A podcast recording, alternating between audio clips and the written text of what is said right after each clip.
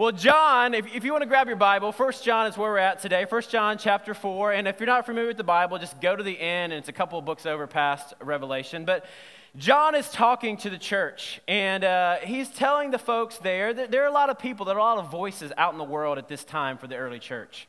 And they're trying to influence, they're trying to pull these early Christians, these new Christians in.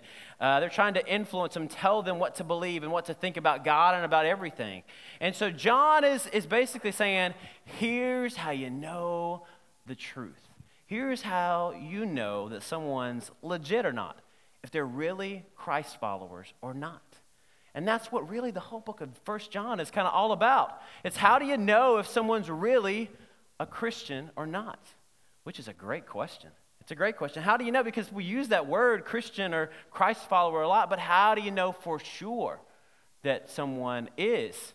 And maybe the bigger question is how do we know for sure we are? Yeah? Now, this password thing is, is not a new concept, okay? This, this how to find out, this litmus test. In fact, I love finding new things in the Bible. And I heard something that I'd never heard before a couple of weeks ago. And you don't have to turn to it, you can. But in Judges chapter 12, um, is the Israelites are in, in this battle. And the, the, the, the army uh, that they're fighting against is on the other side of the river, uh, the Jordan. And they were sending spies over to see, you know, to basically infiltrate the army. And what the, the Israelites would do to test them is they had a they had a password. Even back then they had a password, and they would say, say the word shibboleth. Can you say that with me? Shibboleth. All right? I, maybe we have, I don't know if we have on the screen, shibboleth. Now, because the enemy had an accent, uh, they had an accent, they could not say the word shibboleth. They instead would say the word Sibboleth. It was an accent that they had. They just couldn't say it the Israelite way. So that was the tell. That was the giveaway. Shibboleth, Sibboleth. That was the difference. So they would know. And obviously, you're from the enemy. Let's throw you in jail or whatever they, they did to these, these spies. There is a right way and a wrong way to say things, right? You hear me? Okay? Uh, there's some words that we're just going to test you to see if you say them the right way or the wrong way. Uh, this picture right here, this is a what? A what? It's a pecan, okay? What do you eat? You eat pecan pie. How many say pecan? How many say pecan? Where are my Alabama folks today? All right. Uh, what about the people from the country of, of Italy? What are those, those people called? Italians or Italians or is it Italians or is it Italians? Or just Italians?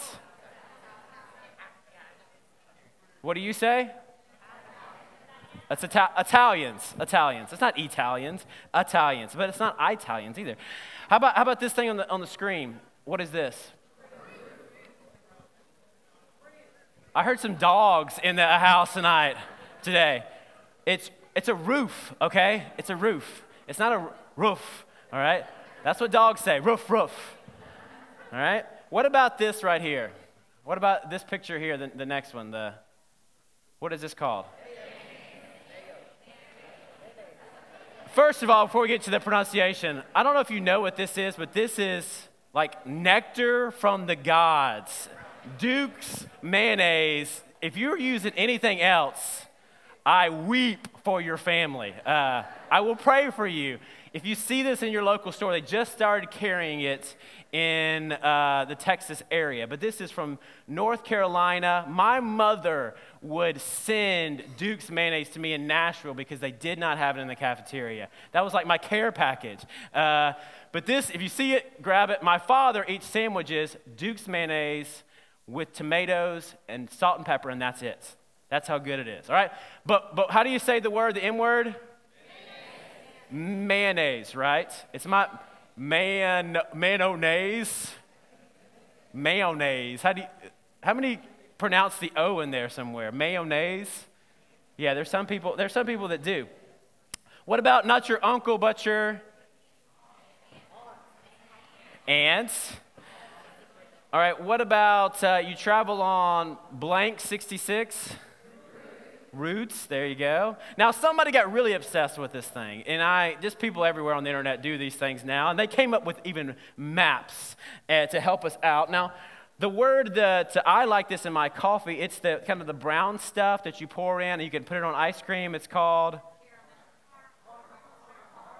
caramel. Caramel. All right. Now, someone decided to break this down for us, okay? Because people have a lot of time on their hands. Now, the red area, as you can see, is caramel, I think, caramel.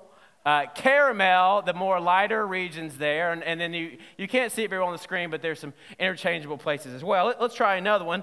Uh, how about the things that you hopefully wear when you go to bed? It starts with a, a P.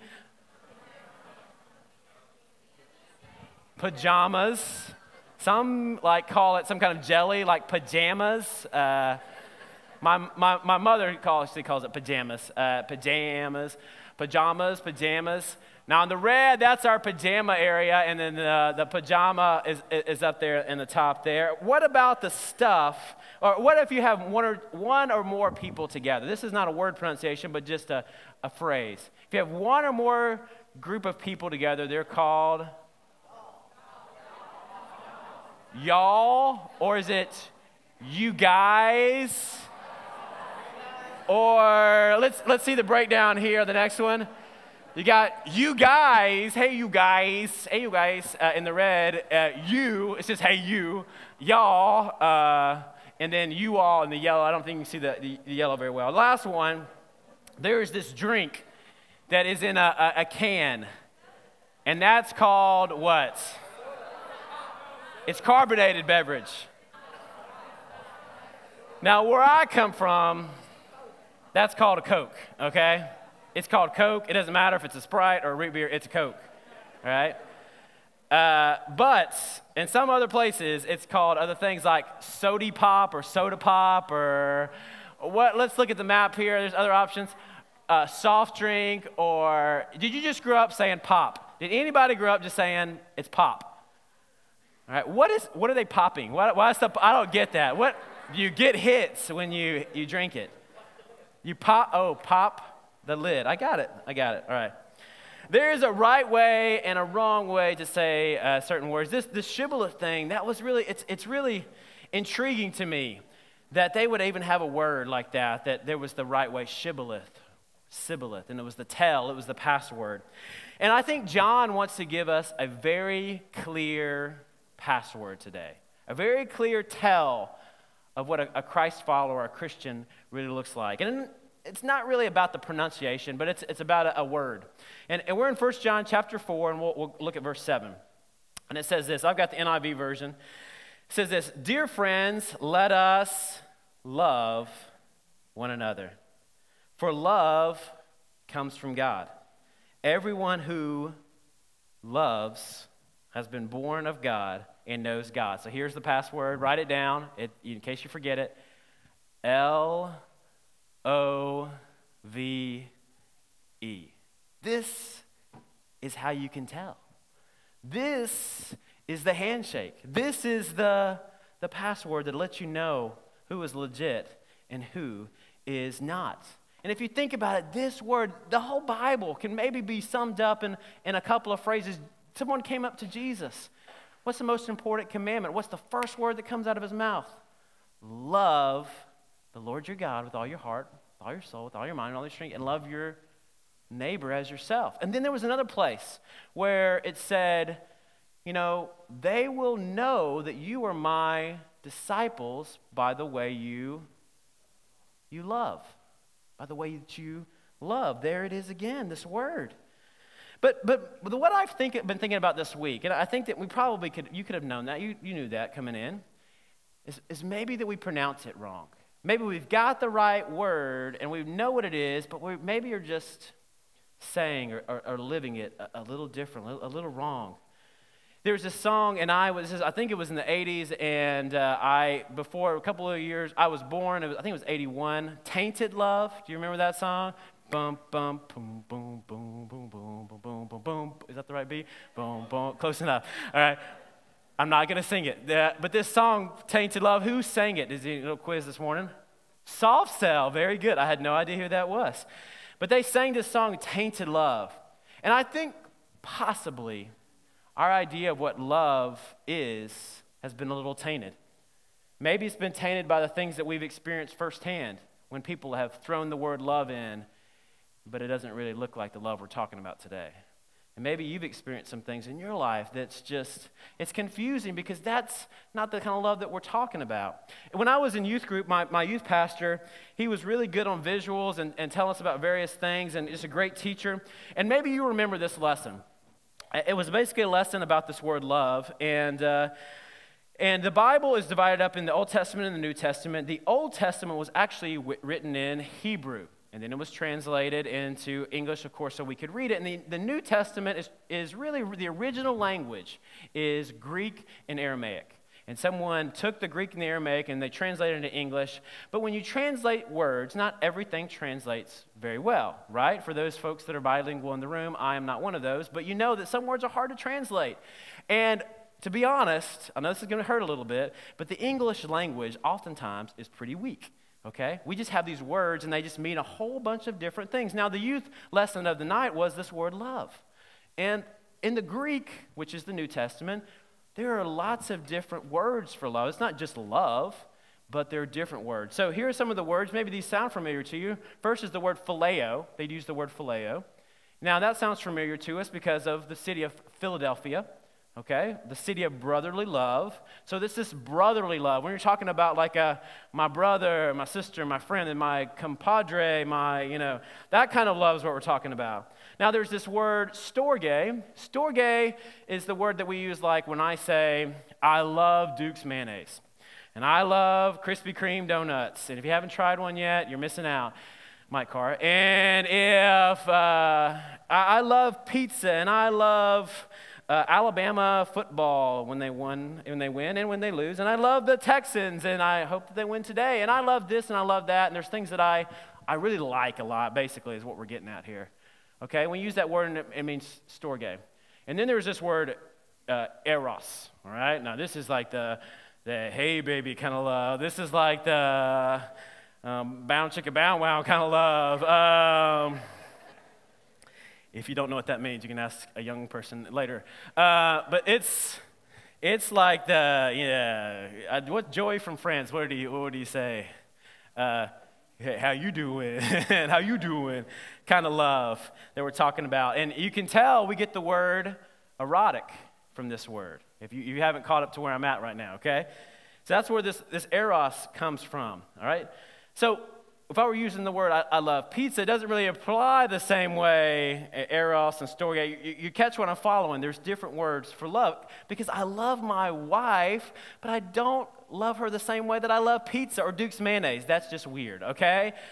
All right, so there's just these different words, and, and we just kind of have this one word, and it makes it hard. Because the word here in this passage is a word I bet you've heard of before. It's this Greek word, you know what it is? Agape. It's the fourth kind of love, and it's a God love, and it's very different. Now, this kind of love is, is, different than all the others, and, and I think what we need to do to really get a hold of what God's trying to tell us today and, and capture what this, this password is, what it really means for us, and how we're going to live it out. So we need to jump into what this word agape really means. So what I've done for us in 1 John chapter 4, we're going to read several verses here. And I'm going to be honest with you, I could read these verses and they just preach a sermon and we could honestly just leave. But we got a few more minutes, so we're going to read them and I'm going to talk a little bit more. But this is a powerful piece of scripture that we're going to read. And it's also, it's extremely dangerous and it's extremely convicting as well. So, what I've done is I've taken the word love and I've put the word agape, what that word is translated to mean. Okay, so we're going to try to read it, and I want you to just whisper agape when we get that to that place. We're not going to try to sync 14 verses together, but I want you to just whisper agape when we get to that place, all right? So we'll go here. Dear friends, let us agape one another, for agape comes from God. Everyone who agapes has been born of God and knows God. Whoever does not agape does not know God because God is agape. This is how God showed his agape among us.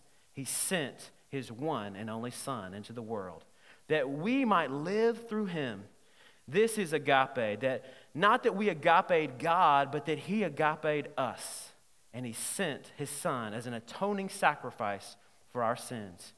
Dear friends, since God is so agape us, we also ought to agape one another. No one has ever seen God. But if we agape one another, God lives in us, and his agape is made complete in us. This is how we know that we live in him and he is in us. He has given us his spirit. And we have seen and testified that the Father, Father has sent his Son to be the Savior of the world. And if anyone acknowledges that Jesus is the Son of God, God lives in them and they in God. And so we know and rely on the agape God has for us. God is agape. Whoever lives in agape lives in God, and God in them. This is how agape is made complete among us, so that we will have confidence on the day of judgment. In this world, we are, we are like Jesus. There is no fear in agape, but perfect agape drives out fear because fear has to do with punishment. The one who fears is not made perfect in agape.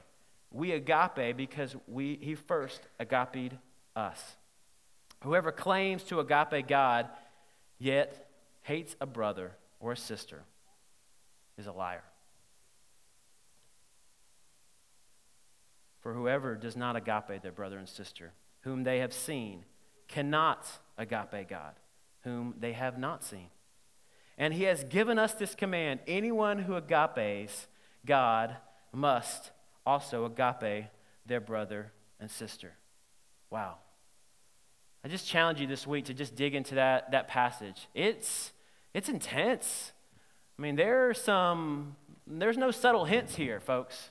It's just getting right to the point. It's a, it's a letter. John's writing a letter, but he's, he's preaching to us today. And maybe he's preaching to you, and I don't even, probably don't need to say much more, but, but we'll try to, to take some things out. And as we unwrap this and what this, this agape really is all about, and as we discover and, and dig into what this really, this word, what God wants to share to us today, you know, you think about agape love. You know, the passage, or just a passage of scripture that jumps to mind when we think about love in general, is this 1 Corinthians 13. If you've ever been to a wedding, you know, a lot of times this is a passage that they use. And the translated word there for love, it's not eros, it's not, um, you know, phileo, it's, it's agape. So we're not talking necessarily about husband and wife kind of stuff here when we're talking about 1 Corinthians 13. So when they use this word, this love chapter, it, love is used, this agape word is used like 13 or 14 times, and there's different characteristics. So it'll give us an idea of what agape is all about. So what's in 1 Corinthians 13? Love is patient. So agape is patient. We know what else? Agape is, love is, it's kind. It does not envy. It does not boast. So we're getting some characteristics. We're getting some pictures of what this is all about. What else? It doesn't keep any records of wrongs. Love never gives up, it never fails. And so we're starting to get an understanding of what this God is. Because if you I don't know if you caught this, but it's not just that God has agape or has love, God is love. He is the personification of love. And so it's not just a quality, it's not just something that he tries to become or do, it's who he is. And so, this love, these characteristics we hear in this passage are so powerful because love is, God is patient. That means God is kind. God does not keep records of wrongs. He always hopes. He never gives up. Hear that today. He doesn't give up. Love, God never fails. This is characteristics, characteristics of who God is.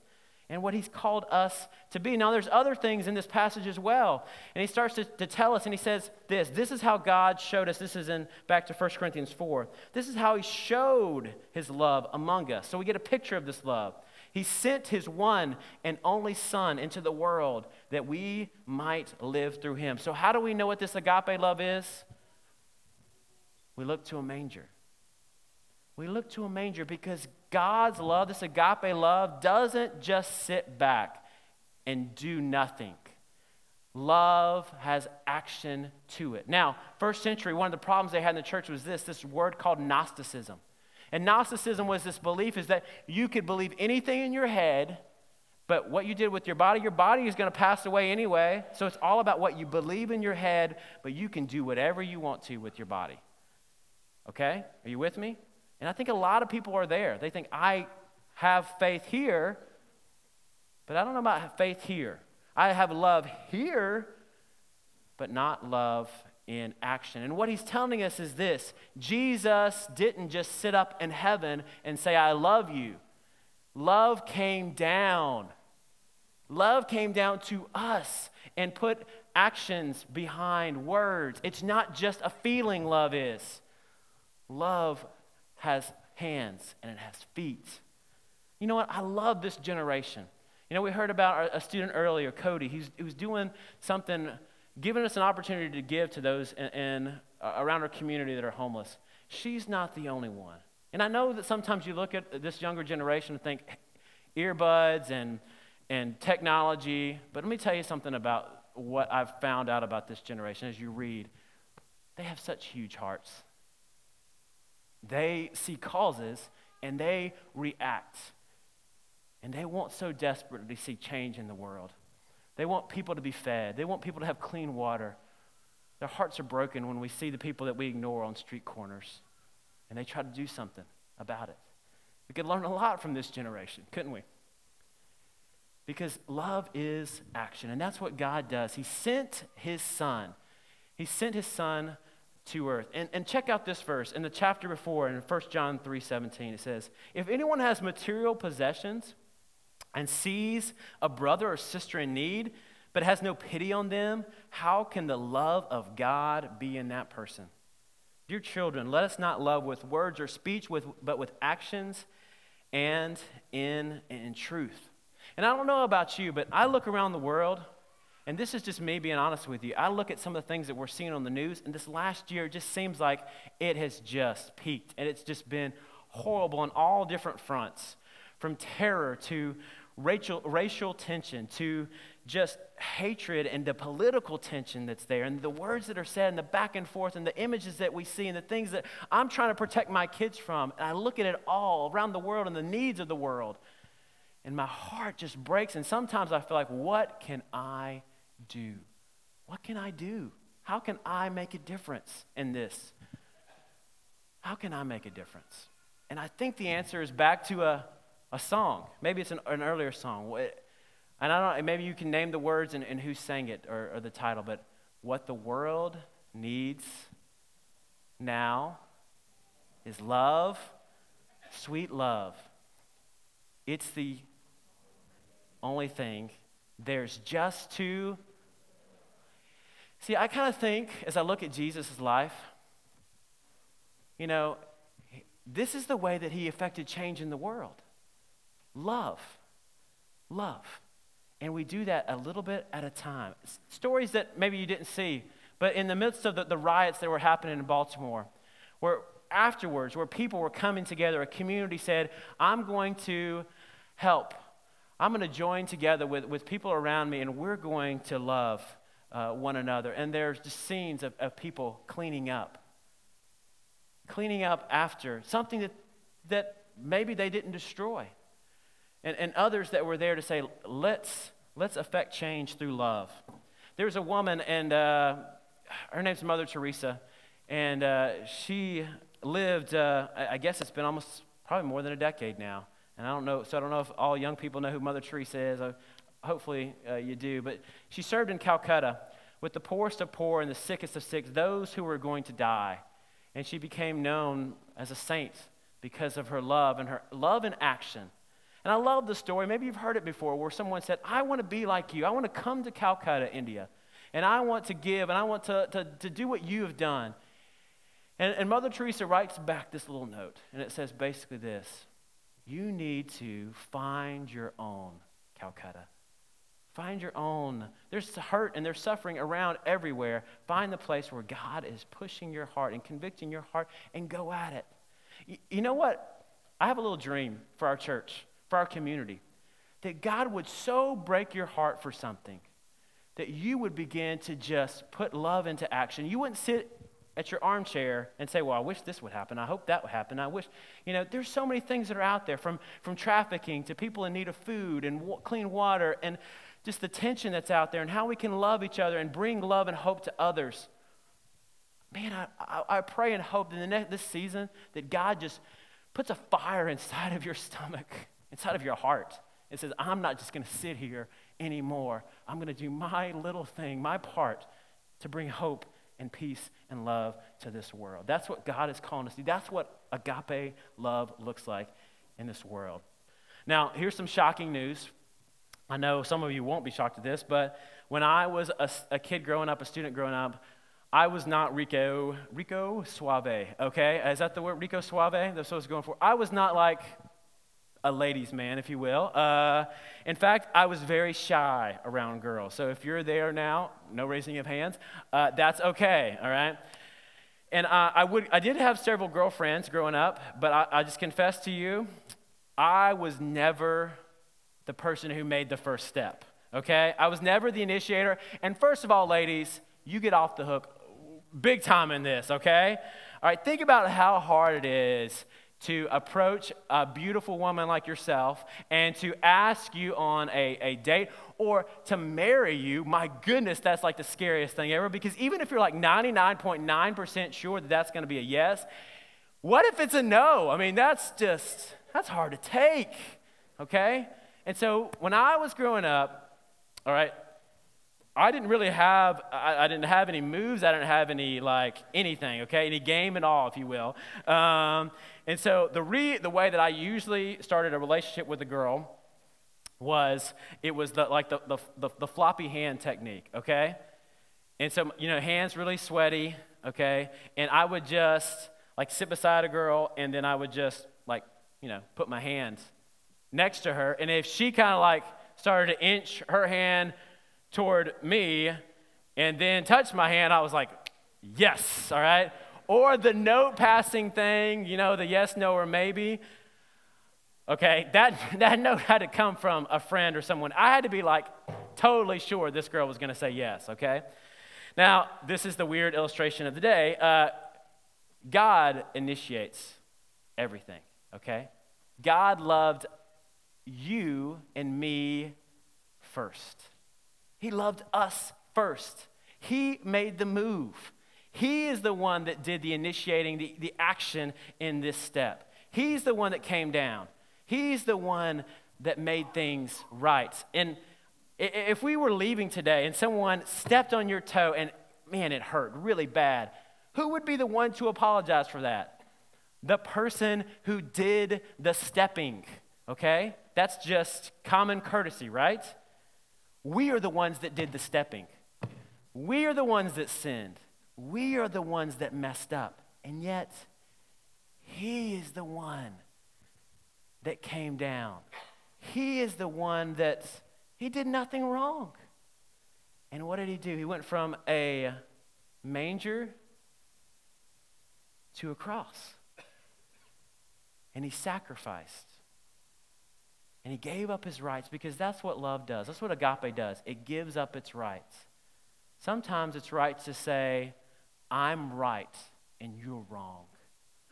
Gives up its rights to, to just gloat over, other, over others. To say, you know what? If they want to make things right, they can come to me. They can come to me. But Jesus does it the opposite way. He came to us. He came to us. Now, here's this story in the Bible. It's called the unmerciful servant. And there was once this, this, this servant that, uh, this is from Matthew 18, that owed a very small amount uh, or actually owed a, a great amount. I'm, I'm, ahead of myself. He owed a great amount to a king. In fact, it was about, uh, I think it was about 20 years of his salary. So think about 20 years of labor. That's how much he owed a king.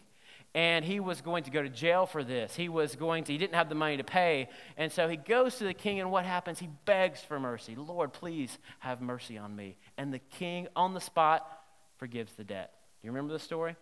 And then he leaves the, the, the presence of the king, and a fellow servant comes up and, and owes him one day's wage, just one day. And the man reacts in a, in a terribly unmerciful way. He grabs the guy, he has the guy thrown in jail, and says, You will not leave jail until you pay me back everything that you owe me. The king finds out about it and says, What are you doing? You, you don't get it. Do you see what I forgave you for? And you're going to hold this little bit over your servant? Obviously, you don't understand the act. You don't understand the act of mercy, of grace that I've bestowed, I've given you. And now you are going to go back to jail until you have paid me back. And what I think Jesus is, is kind of has for us today is this. If we don't fully understand this love that God has given us, and we don't give it back to others, then maybe we never really got it in the first place. Are you with me? Okay? Maybe we really never understood God's love in the first place. So, how do we understand that? We look at Jesus. We are reminded of what he has done. We are reminded that he came. That even when people in this world are unlovable, and sometimes we're pretty unlovable. And there's people maybe around you that are unlovable. Because did you catch that part? That's a, a tough part as well. If you hate your brother and you say you love God, then you're a liar. That's strong. That's really strong. You're a liar because that love of God, you are not extending that out to someone else. Now, I've, I've been listening in the last few weeks, and I was talking to a friend, and, and I have a, just a lot of respect for this friend. But in the middle of this conversation, we're talking about politics, and uh, he just he just had this one person in mind and just went off on this person. And you could tell there was just a there was just a in his heart for this person. And even said, and I'm sure he, he was joking, but I'd love to see that person dead. And maybe it was just in jest. It's, it's in our hearts. And I know even some people that say, you know what, God, why doesn't God just look around the evil in the world and just you know, wipe those kind of people out? You know, people that do bad things. But if he did that, we would be wiped out as well because we do bad things. The evil lives in us, and we are thankful that we have a Savior that gives us grace, even to the most unlovable. And so, what do we do in return? We give that to people that are unlovable as well in our lives. I was uh, on a camping trip a couple weeks ago, and I've talked about it a lot. And I told those guys, like, man, just know this. I'm going to tell a lot of stories from this trip because that's what we do as pastors. Uh, and so I, I read this book uh, before I went, and it was really talking about just how we should, kind of what we saw in that first video.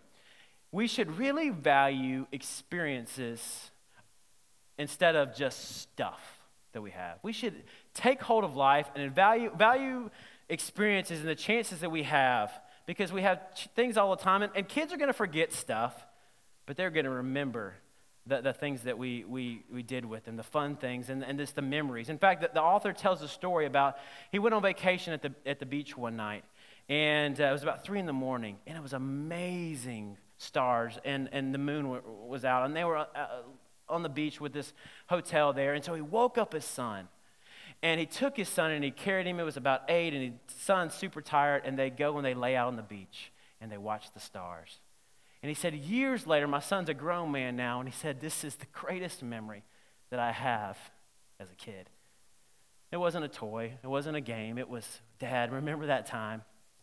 Remember that time? So I have this on my mind as we're on this camping trip. And Steve Morton is like, you know what we should do? We should, you know, not sleep in the tents tonight. And uh, there was actually a bear sleeping in our tent, uh, but that's another story, or it sounded like a bear. Um,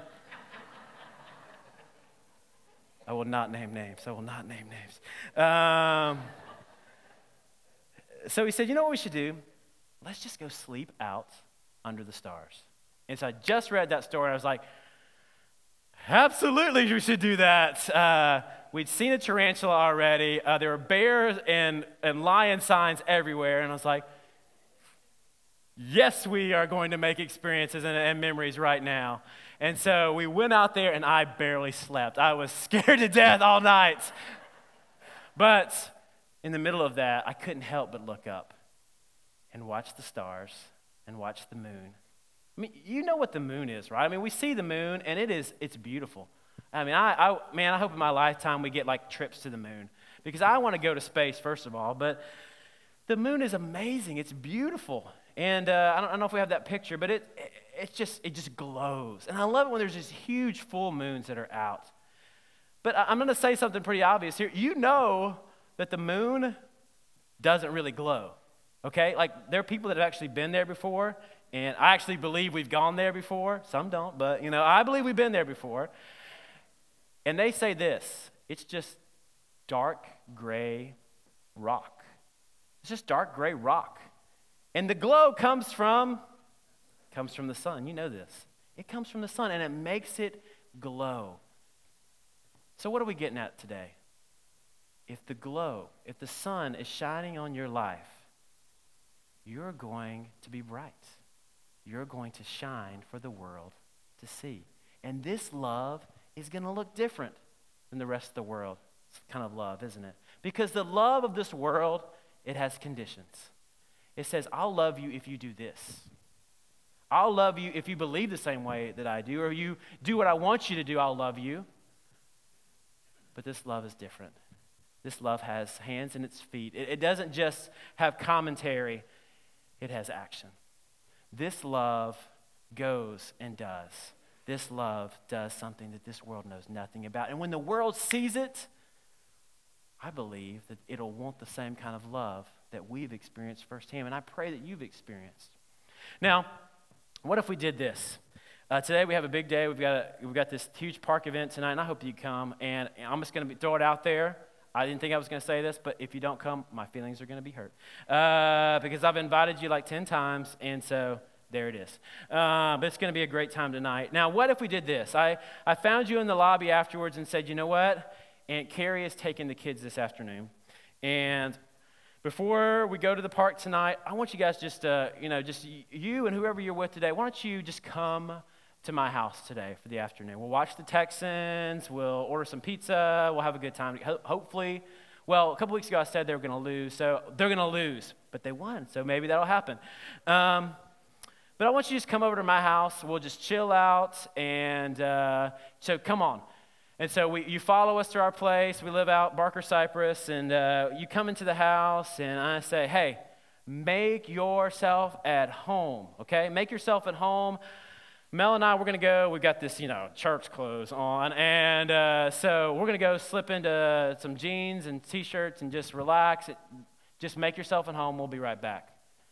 So you're in, in the living room, but, but I, I start to hear noises from the bedroom. Okay, something that I hear in the living room, and I come out and you have a rearranged all the furniture in my house in the like three minutes, okay? And the couch is over there, and the chair is over there, and, and I had this look on my face like, what are you doing? Uh, and, and because I'm just that guy who avoids the awkward, I don't say that out loud, but I'm just like, and, and, and that look, you just say to me back, Well, you said make yourself at home. And I kind of like this pattern in your living room a little better. This doesn't really do anything for me. So I took that picture down, I took that down, and I put that couch over there, and this and, and that. Now, I'm going to be really honest. If that really happens, I'm just going to think you're weird, okay? and I probably am not going to invite you over to my house again, all right? Maybe I will, but let's be honest, probably won't. Um, so here's what I'm getting at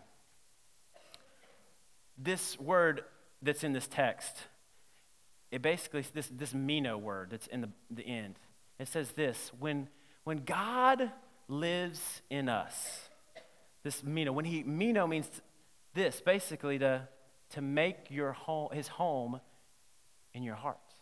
When God makes his home in your heart, then love will be present. And that others will see this. And that the Spirit will, will, will press to your spirit. And there'll be peace and there'll be love. And suddenly something happens. Our imperfect love becomes more and more like God's perfect love. And how does that happen? He begins to rearrange some things in your heart. He begins to poke you about some things and say, I think you need to move this. I think you need to take it down. I think you need to, to think about the way you think about this and the way that you view this person. Or maybe, maybe there's someone that you need to go talk to. Maybe there's somebody this season in your family that you need to make things right with. Maybe there's some unresolved hurt there. Are you going to let God rearrange your life and your heart? And maybe instead of Sibboleth, becomes more like Shibboleth. And love looks more like God's kind of love instead of the world's kind of love. If you would, just bow your heads with me. And uh, I just want to ask you a few questions. It's kind of a blunt question, I'm going to be honest. It's a, it's a kind of upfront question. Does God live in your heart?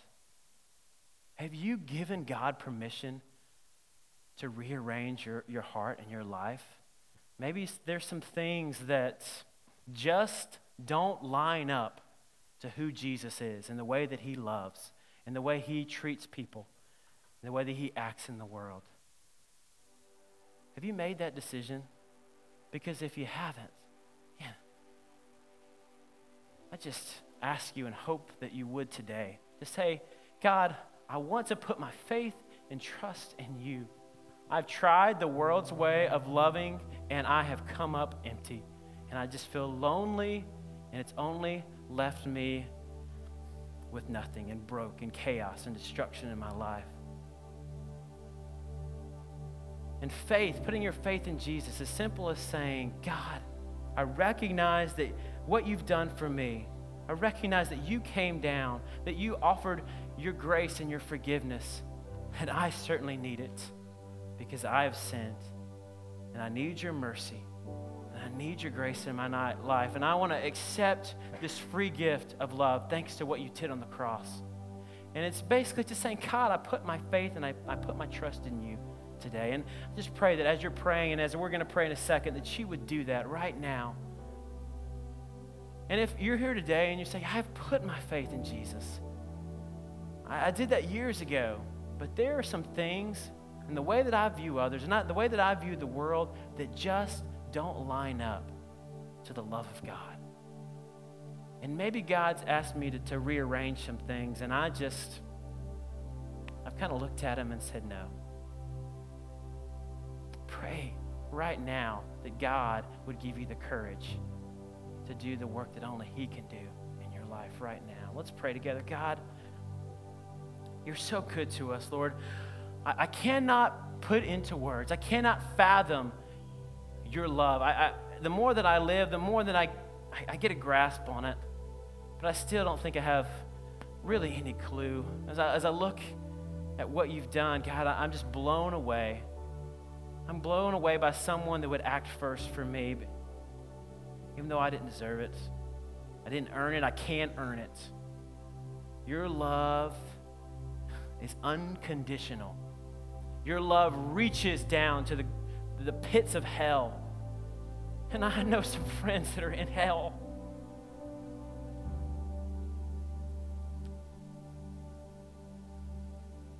and need to hear and experience firsthand your love,